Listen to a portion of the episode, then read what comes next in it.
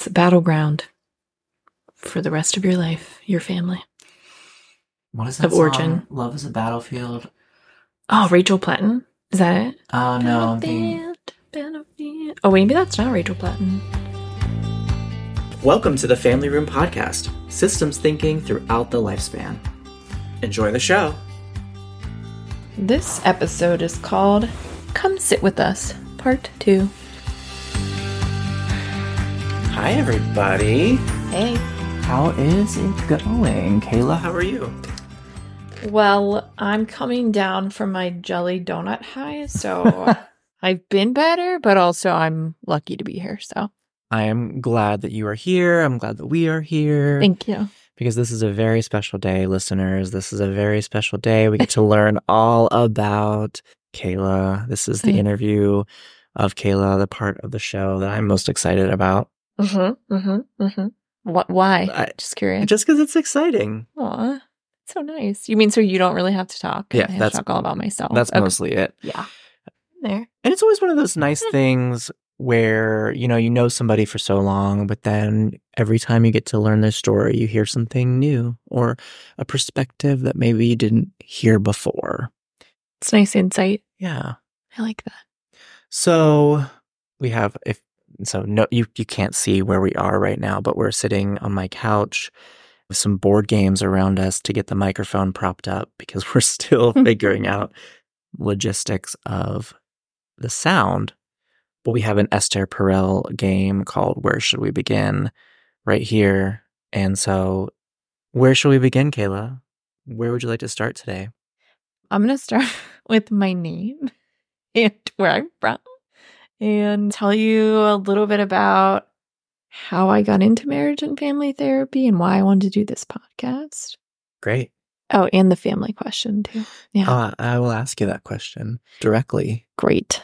So, yeah, tell us a little bit about your name, Mm-hmm, mm-hmm. where you're from, and yeah, start with what wanted you what made you want to do this podcast? So my name. Right.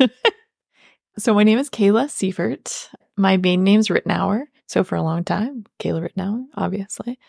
I am from Apollo area. And if you're familiar with Western Pennsylvania, it is a, again, suburb of a suburb. Nick talked about that in his interview. Mhm. We used to say, Do you know where Monroeville's at? It's 15, 20 minutes outside of Monroeville. So east of the city. It's a small town, not much happening there, but it was a great childhood and a good place to grow up, actually. So I like where I'm from. I mean, I don't really know what's going on now there, but I'm guessing not a lot. It's a cute town. I mean, I It haven't, is. I haven't been to Apollo in a while. I used to go to a few things in Vandergrift, yes. and there's a lot happening there now, which is surprising. Yeah, I don't know how good that stuff is that's happening there, but but it's okay. It's fine. I mean, Yeah. yeah, it's still. I mean, it was a good community growing up, so I'm thankful for that. yeah. What is it about this podcast that made you want to do it? So, I often so I enjoy my clinical work, and I really love consultation, and I just I feel so re-energized when I'm able to get together with friends, particularly friends who are clinicians or in the mental health field, and just talk and get ideas and laugh and I don't know, get normalizing experiences and connect. And so I thought, how can I get more of that in my personal life? And so I had this idea, so I like podcast, that maybe we could try a podcast. I don't know. People seem to keep doing it. And also, not to toot my own horn in any way, shape, or form, but clients kept being like, you should start a podcast. Yeah. But probably because I am inappropriate and swear. But Please toot your please toot no, your horn as much as you want. No, no. And I just, you know, wanted a space to give back in a different way. And this was what I thought. And I respect Nick, you as a clinician and person, and I love you. And I was like, we have a great, we always have a great time and great dialogue. And so I thought this would be a cool opportunity for us. And if people were willing to listen, then I would love to share. And that's that. why. Yeah. That is true. And I'm glad that your I'm glad that your clients acknowledge what you could offer the greater community of the world. I try. And you mentioned this in your interview, but Western Pennsylvania really is scarce for resources and isolated. And I feel like clinicians are also pretty isolated, particularly after COVID. I think a lot of people went into private practice and it's hard to reach out and know other private practice clinicians or other groups or mental health agencies. And so this was another thing that I thought, oh, we could do to get people aware, right? Get the mm-hmm. information out there. And we're all essentially on the same team. So let's provide a space where we can connect. Yeah, that's Yeah. so true. Yeah. We are on the same team, even if it doesn't feel that way sometimes, like if we're not all aligned on the same Mhm. goal. That's when we have to remind ourselves that we are all working together for the same the same things. Yeah, totally. So the question the the question that we wanted to ask everybody that came in is, you know, what what is family to you? What does family mean to you? The word family or what, you know, what is family to you? So when I think of family, I think of multiple definitions. And the first one would be my family of origin. So the family that I was born into, my biological family that I grew up with and that I still keep in contact with and that I have relationships with. We'll just say relationships. My family of choice, or the people that I choose to bring into my family, are the people that I inherently just love and can be fully vulnerable with and that show up Right. Mhm. and communicate and are consistent with me and know me. And they have my respect and it's a reciprocal relationship. I think that's a key component for me at that is that, you know, everybody's busy. Everybody has a lot going on, right? Mhm. And so if you make time to be in my life, then vice versa, right? Mhm. And so who you show up, you're present, you're there for me, and that's it. That is a big piece. I love that you said reciprocal relationship because sometimes, I don't know if you experience this, but there's an expectation of, well, a quote, I'm your mother, or I'm your Mm. father, or I'm your fill in the blank. Mhm. So I am. I am expected to have a chunk of your time, or Mhm. there is this, like, this expectation. Yeah. Yeah, so that's something that is a theme that we'll talk about throughout, but essentially, how to identify and manage those relationships well knowing that they're not necessarily relationships that I choose. And I think as an adult, too, just being able to do work on what we call differentiating, which means being able to balance thinking and feeling as well as balancing self and my relation and my relation to my family of origin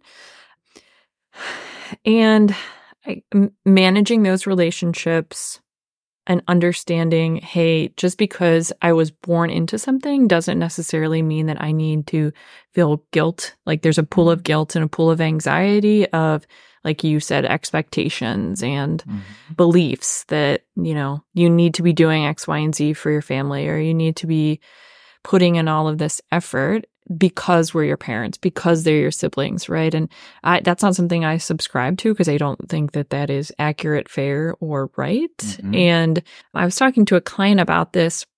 She's also a therapist. She's awesome. And we were talking and she said have you looked in a contextual book lately? Or it was an old book actually. And she sent me a picture of it. And it said you know debt owed to children and it was pretty much like everything like shelter love food clothing all these things right Sure.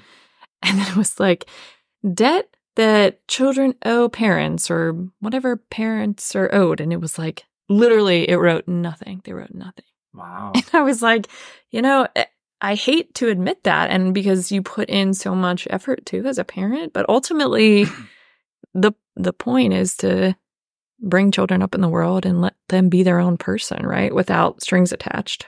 Mhm. And so being I just got off on a tangent there, but ultimately, yes. So we're going to work on that and talk more about it, but to for me that's differentiating the family of origin family of choice. Mhm. Did that yes. make sense? The minute we for the minute we forget that family relationships are reciprocal, then we've already missed the point. Yep. Yeah. Yes.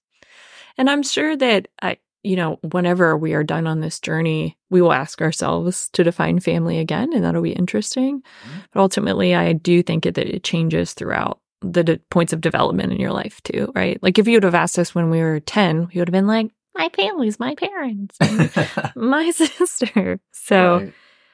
it is transient throughout your journey. hmm Yeah, it's the one continuous thing, and the definition and the the explanation changes as we grow and develop. Mm-hmm. Yep. It's a battleground for the rest of your life, your family. What is that Of song? origin. Love is a battlefield.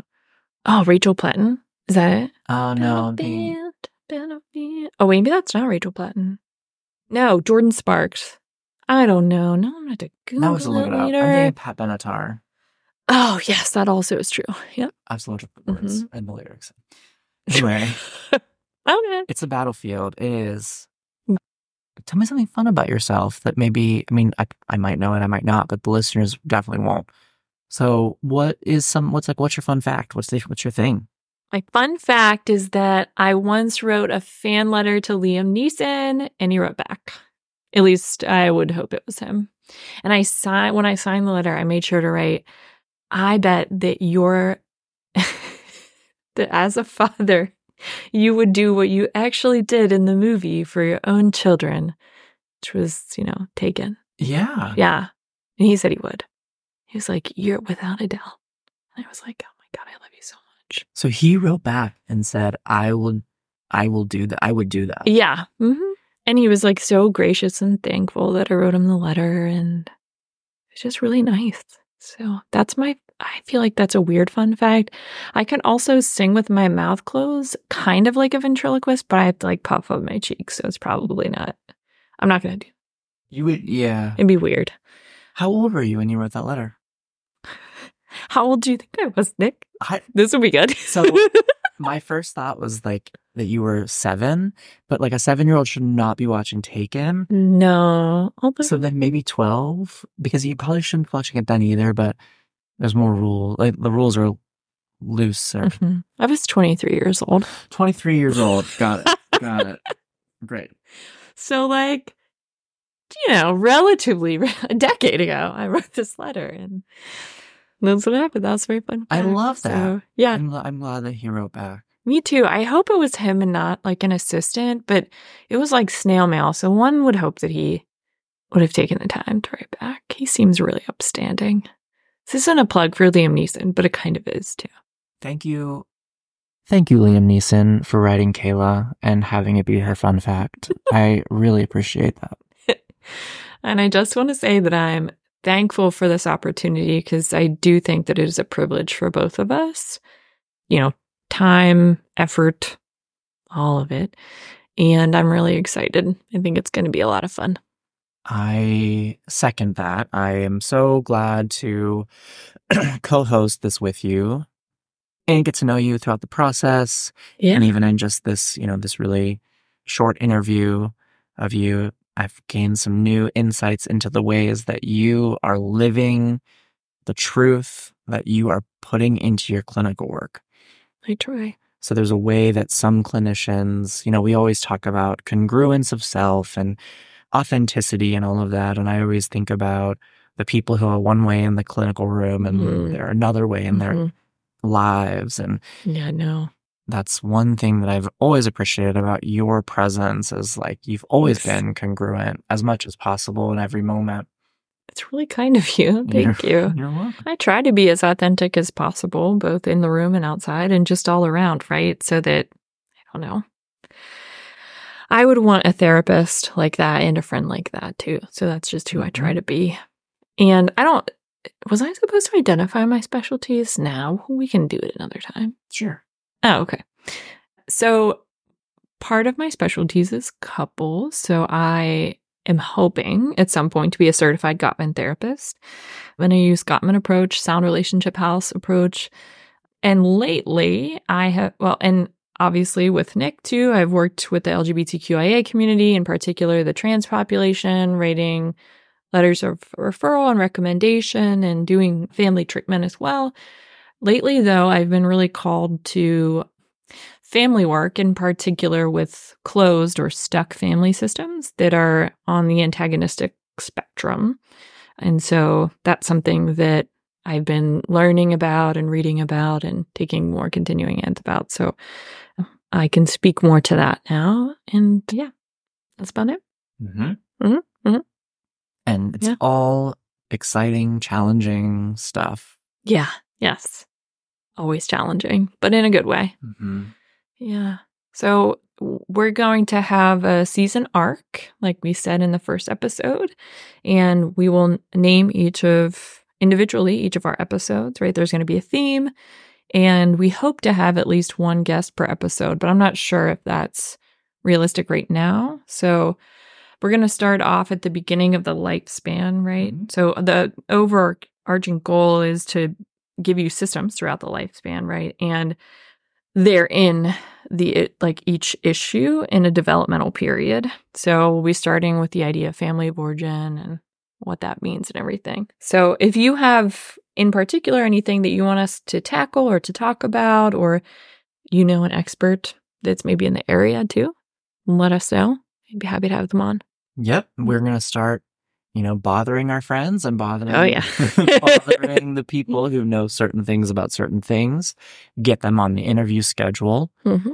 Cause that's really, you know, eventually, like we've said in the, the blurbs that you might have heard already, you might get sick of just hearing from us. And so Yeah.